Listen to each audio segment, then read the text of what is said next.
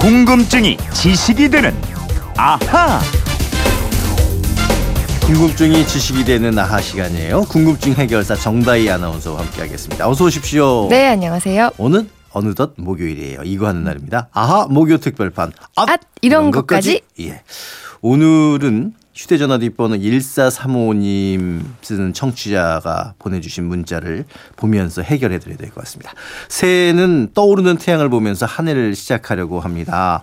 해돋이를 볼 수 있는 명소 좀 추천해 주세요 하셨는데 정다희 아나운서도 해돋이 보면서 새해를 시작해 본 적이 있나요? 음, 네, 저 저도 사실 아침잠이 어. 많아서 이렇게 자발적으로 가본 적은 없고요. 어. 촬영 때문에 아, 촬영 네, 때문에. 음. 간 적이 있는데 어우, 좋긴 좋더라고요. 이게 보고 있으면은 아 정말 뭔가 뭉클하면서 맞아요. 올 한해는 잘 보낼 수 있을 것 같은 어. 마음이 들잖아요. 네. 그래서 찾게 되는 것 같은데 자 해돋이 또 일출을 보면서 새해를 시작하면 이렇게 의미가 남다를 텐데 많은 분들이 찾는 해돋이 명소들 꽤 있잖아요. 네, 일단 가장 유명한 곳 중에 하나가 바로 강원도 강릉의 정동진이죠. 정동진 예.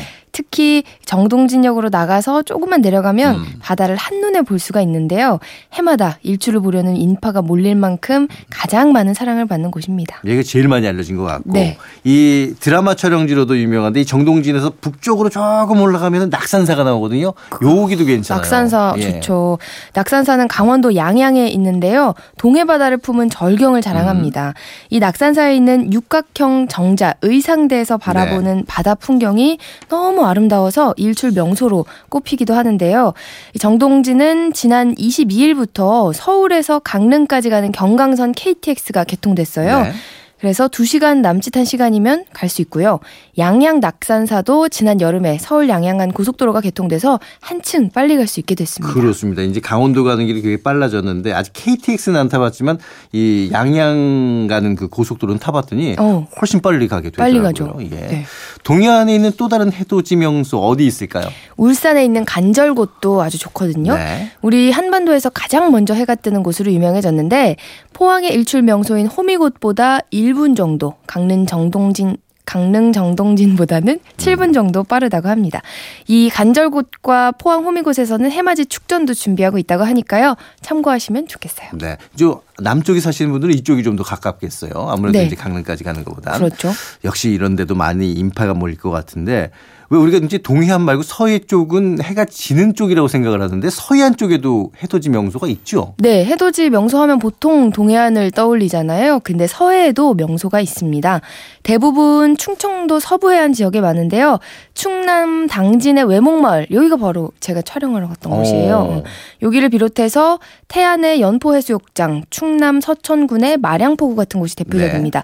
이 장소들은 대개 12월 31일 해가 마지막으로 사그라지 는 해넘이도 함께 음. 볼 수가 있거든요.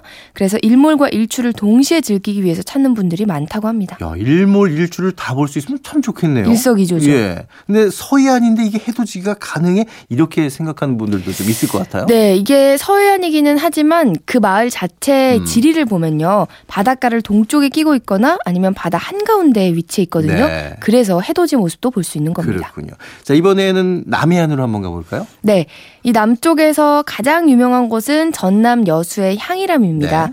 이곳은 우리나라 4대 관음 기도처 가운데 하나인데요. 음. 여수 관광문화 사이트에서는 이곳에서 기도를 드리면 많은 소원이 이루어진다고 전해집니다. 라고 소개하고 있습니다. 네.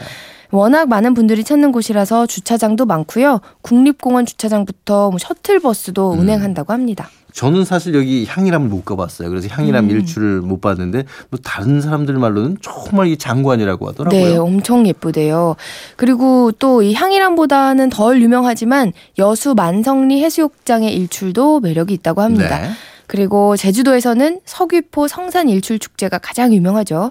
근데 올해는 AI 확산 방지를 위해서 음. 축제가 취소됐거든요. 음, 조용히 해돋이만 즐기셔야겠습니다. 네, 그래야 될 것 같고 이렇게 이제 전국의 해돋이 명소를 직접 가보면야 좋겠지만은 또 이제 못 가는 분들이 훨씬 더 많을 텐데 사실 해돋이는 동네에서도 할수 있잖아요. 아유, 그럼요. 네. 뭐 서울 같은 곳에서도 얼마든지 볼 수가 있는데 서울시가 20곳의 명소를 선정해서 오. 발표를 했습니다. 도심에서는 남산, 안산, 응봉산, 배봉산, 개운산, 용왕산 이렇게 여섯 곳이고요. 외곽에 있는 산으로는 개화산, 북한산, 도봉산, 불암산, 봉화산, 아차산, 일자산, 대모산, 우면산, 매봉산 이렇게 모두 11곳을 선정했습니다. 서울에도 꽤 많네요. 예. 네. 듣고 보니까 서울을 둘러싸고 있는 산이 참 많기 때문에 아, 내가 살고 있는 데서 가까운 산을 선택하시면 될 것 같아요. 네, 그렇습니다. 그리고 나는 힘들어서 산은 못 올라가겠다 하시는 분들은요, 공원으로 가셔도 됩니다. 네. 청운공원, 올림픽공원, 월드컵공원, 시내에 있는 이 공원 세 곳에서 해맞이 행사가 열릴 예정인데요. 2018년 1월 1일 서울에서 해가 돋는 일출 예정 시각은 바로 7시 47분이라고 합니다. 네. 이게 또 지역마다 해돋이 시간이 좀 다르니까 이걸 미리 확인을 해야겠네요. 네, 맞습니다. 가장 중요하죠. 이 해 뜨는 시각은 한국 천문우주연구원 천문주 우주지식정보 사이트에서 지역별로 확인을 하실 수 있고요. 전날 오후의 일몰, 해넘이 시각도 알 수 있습니다. 음, 이게 사실 해가 넘어가야 다음날 해돋이도 볼 수 있는 건데 이 해넘이 명소도 있잖아요. 그럼요. 일몰로 이름 높은 곳은 바로 전북 부안의 변산반도예요. 음. 적벽강과 채석강 해넘이가 아주 장관이고요. 네. 인천 국제공항 인근 매도랑과 장봉도, 인천 팔미도 역시 새로운 해넘이 명소로 부상하고 있습니다.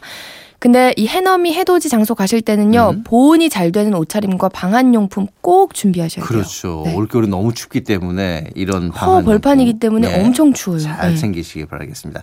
이왕이면은 시간 되시면은 해넘이도 해돋이도 같이 보시면서 2017년 정리하고 2018년 아주 새로운 마음으로 시작하셨으면 좋겠습니다. 가실 거예요? 생각 좀 해볼게요. 어, 너무 추웠어가지고. 안갈 것 같은데요. 자, 그러면은 정다희 아나운서, 어, 정다희 아나운서는 내년에 인사를 하겠네요. 어 그러네요. 새해 복 많이 받으시고. 새해 복 많이 받으세요. 네, 내년에 볼게요. 네 고맙습니다.